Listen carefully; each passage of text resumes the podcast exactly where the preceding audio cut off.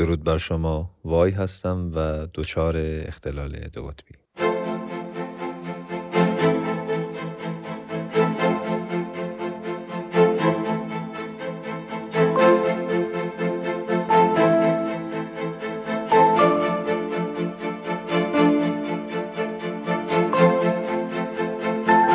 خب امروز هم مثل گذشته می‌خوام یک گزارشی بدم از احوال خودم و در واقع آنچه که بر من میگذره و و در واقع می‌خوام یه تغییرات نسبتا اساسی در گفتمانم و در صحبتم در ایجاد بکنم. یه تلنگری به من زده شد و من میگن که چرا ادبیات خاصی داری استفاده می‌کنی فکر می‌کنی مثلا داری کتاب می‌خونی کتاب می‌نویسی همچین چیزی. درست هست به خاطر اینکه سعی می‌کردم بسیار کوتاه صحبت کنم بسیار موجز و در کمترین کلمات ممکن اون چیزی رو که فکر می‌کنم رو بگم و این سعی من بود سعی احساس می‌کنم که به خطایی هم بوده شاید. گفتار بلندتر یعنی گفتمان طولانی تر داشتن خیلی مباحث رو روزمره می‌کنه به خاطر همین من خیلی ازش گریز داشتم. ولی خب مثل که چاره نیست. به حال بد هم نیست که بیشتر از حال هم خبر داشته باشیم. به خاطر اینکه وقتی من حرف می‌زنم یک همزاد پنداری گویا پیدا میشه و این همزاد پنداریه در واقع به من برمیگرده. حالا با پیام هایی که می‌گیرم و بازخورد هایی که به من داده میشه من زنده می‌کنه در واقع. اون جریان احساسی که تو این وسط داره ایجاد میشه رو در من تقویت می‌کنه. نمی‌خوام وارد مباحث سیاسی بشم. آنچه که این روزها در ایران میگذره بسیار دردآور هست و در عین حال برای من امیدوار کننده که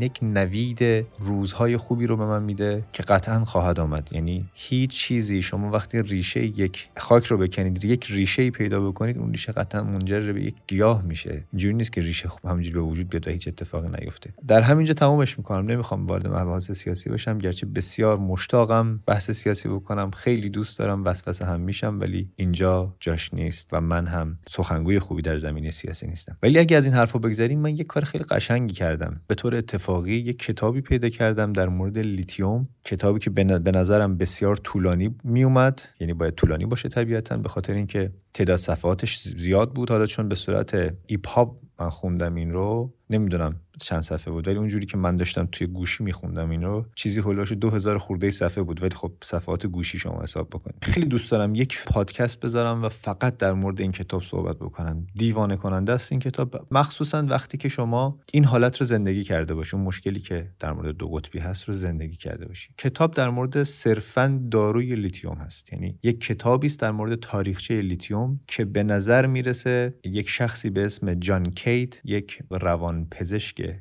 استرالیایی این رو در دهه چهل باز کشف می‌کنه. در واقع داره لیتیوم کشف ایشون نیست. لیتیوم جاهای دیگه استفاده شده بوده و ایشون این رو باز کشف می‌کنه و تا سال 1970 یا 71 اگه اشتباه نکنم همون حول و حوش این دارو به رسمیت شناخته نمیشه. خیلی عجیب هست و سالها بیش از سه دهه یا کمتر. این دارو مجوز استفاده پیدا نمی‌کنه و بعد از آمریکا کشورهای دیگه هم بهش میپیوندن و مجوز استفاده میدن و به قول این کتاب به استناد در واقع این کتاب جان میلیون ها انسان رو حالا بگیم نجات میدن یا بهتر می‌کنن حالشون رو و باعث خد صدمات بسیار کمتری به جامعه بشری میشن. این در واقع یک دارویی که خیلی ما ساده ازش میگذریم یک دارویی هست به اسم لیتیوم. و میگم باید در مورد این کتاب یک پادکست درست بکنم و باید احتمالا برم دوباره بخونم. با جزئیات خیلی جزئیات زیادی داره. از تعریف بیماری دو قطبی که قبلا چه چیزی بهش می‌گفتن شروع می‌کنه. طبیعتا مثل اکثر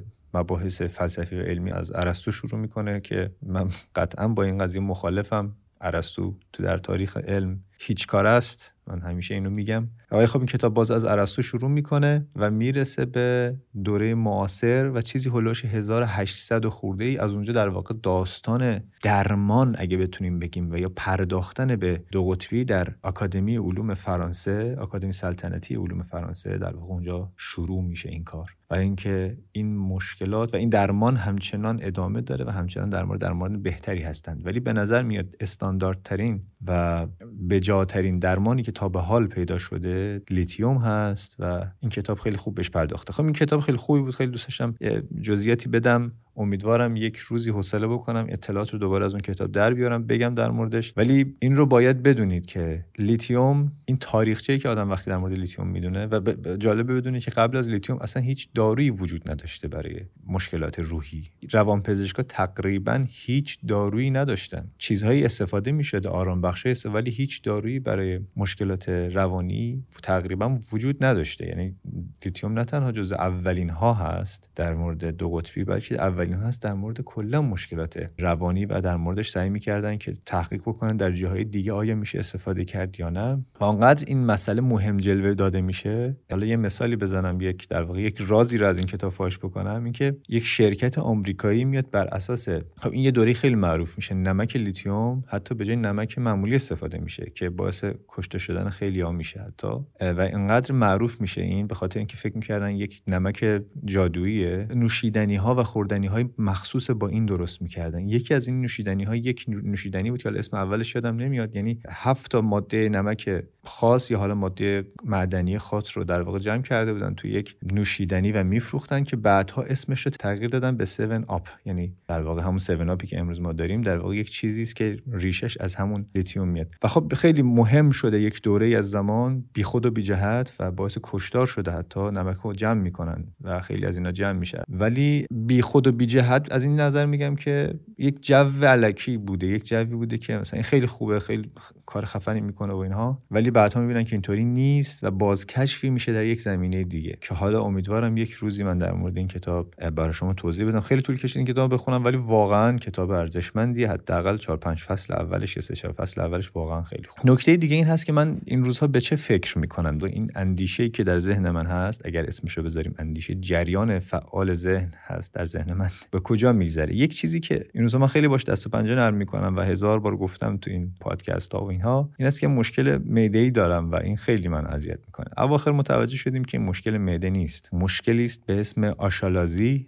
بسیار دردناک. دریچه مری به معده شما درست عمل نمی‌کنه. وقتی غذا می‌خورم غذا بعضی وقتا پایین نمیره میره. دردناکه. اصلا توضیح دادنش واقعا سخته و اینکه بسیار دردناکه بسیار مسئله دردناکه و باید بالاخره مثل که باید عمل جراحی بکنم تا درست بشه و منتظرم که این عمل انجام بشه. احتمالا مدت زمانی طول می‌کشه. ولی خب این درد پنداری و درد نگاری رو اگه بذارم کنار آنچه در ذهن من میگذره نگاه به آینده است. خیلی نگاه به آینده دارم. نمی‌دونم این به دو قطبی من خیلی دوستم چیزایی که میگم کلا به دو قطبی رفت داشته باشه. وگرنه من امروز اتوبوس چجوری سوار شدم فردا چجوری؟ این مشکلات ها همه دارن. یعنی فکر نمی کنم جذابیتی داشته باشه برای کسی. من در مورد زندگی روزمرم برای کسی بگم. چه اینکه ترجیح میدم خیلی هم از زندگی خودم فاش نکنم. بنا به دلایل امنیتی یه طرف یک سریش هم بنا به دلایل شاید بشه گفت اجتماع گریزی یا همچین چیزی. امیدوارم حداقل اجتماع گریزی نباشه. من دوست دارم دیگه دیگه دوست دارم اجتماعی باشم. دیگه الان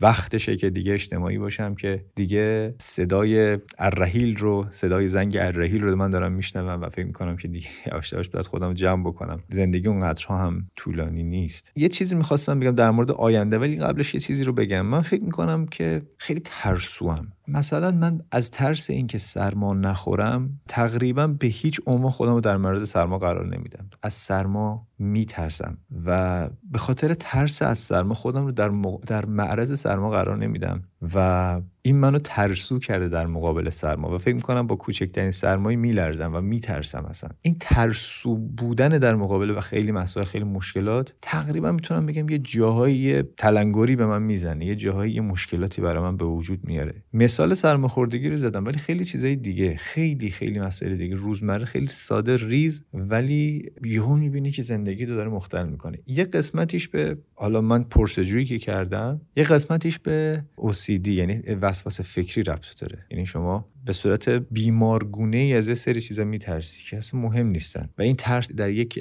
ترس ایجاد می‌کنه و در یک چرخه نامعیوب خودش رو باز تولید می‌کنه. این خیلی مثلا من سرما رو مثال می‌زنم حالا الان حضور ذهن خیلی چیزی ندارم. چیزای ریزتری رو بگم ترسای ریزترم رو بگم. ولی خیلی عجیبه برام. من از سرما اونقدری میترسم که مطمئنم اگه یک شیر زنده اندازه قد خودم ببینم اونقدر نمیترسم. حداقل این تصور رو دارم. و فکر می‌کنم یه جاهایی زندگی مختل کرد. حالا این چه ربطی داشت به آینده؟ من خیلی به آینده فکر می‌کنم. یعنی فکر می‌کنم که بیشتر از اطرافیان خودم دوستان و حداقل کسانی که می‌شناسم با آینده دارم فکر می‌کنم.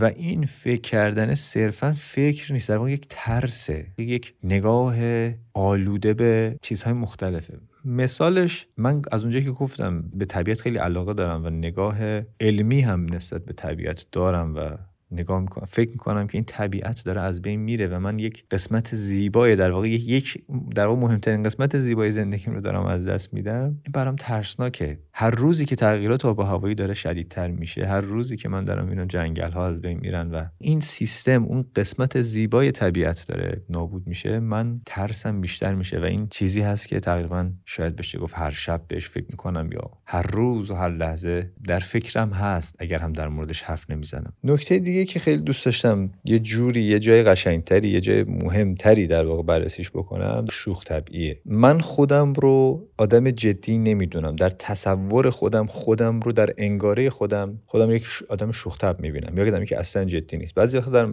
مواقع بسیار جدی مثلا یه جلسه مثلا اعضای فامیل نمی‌دونم یه حرفایی می‌زنن و من وسط حرفا چیزایی میگم که همه فکر می‌کنن خب که چی؟ مثلا این حرف برای چی زدی؟ و من خودم هم به خودم این حرفو می‌زدم یا خب برای چی حرفو زدم؟ چرا من باید این حرفو می‌زدم که همه اینجوری به من نگاه بکنن؟ این دلیلش حالا این اواخر خب خیلی کمتر اتفاق افتاده. خب بالاخره سن سن آدم میره بالاتر تغییر رفتار خب خیلی مشهوده ولی هنوز هم اتفاق میفته من اولش فکر می‌کردم که من کنترل به خودم ندارم من ولی فکر نمی‌کنم این قسمت خیلی به حد صرفا دو قطبی ربط داشته باشه. این می‌خوام بگم بعضی هم فکر می‌کنن که چون دو قطبی دارن هیچ کنترلی به رفتارشون ندارن. اینجوری نیست. من تصور خودم در مورد خودم یک آدم جدی نیست. بعضی وقتا یه نفری میاد پیش من یه حرفی می‌زنه و من نمی‌فهمم منظورش چیه. ولی من چون خودم اینجوری هم که وقتی این حرف رو به پیش یه نفر بزنم قطعا دارم غیر جدی صحبت می‌کنم فکر می‌کنم اونم غیر جدیه اونم داره شوخی می‌کنه. و من با خنده و حالا با یه جوکی یا یه چیزی جوابش میدم بعد می‌بینم طرف خیلی ناراحت شده یا مثلا خیلی جوری برخورد می‌کنه چرا اینجوری با من صحبت کرد این یک خود انگاره که ما در مورد خودمون داریم و باعث میشه که رفتارهامون رو با اون نور تنظیم بکنیم. و فکر می‌کنم که این شوخ تب پنداری من که نسبت به خودم دارم این تصو... این این رفتارهای اجتماعی من خراب کرده. این دو قطبی نیست که در واقع داره به من خط میده و یا زندگی من تحت تاثیر تو این زمینه قرار داده باشه. نه من فکر می‌کنم بیشتر تصور ماست در مورد خودمون که تو خیلی از این مناسب اجتماعی که هستیم در واقع داره بهمون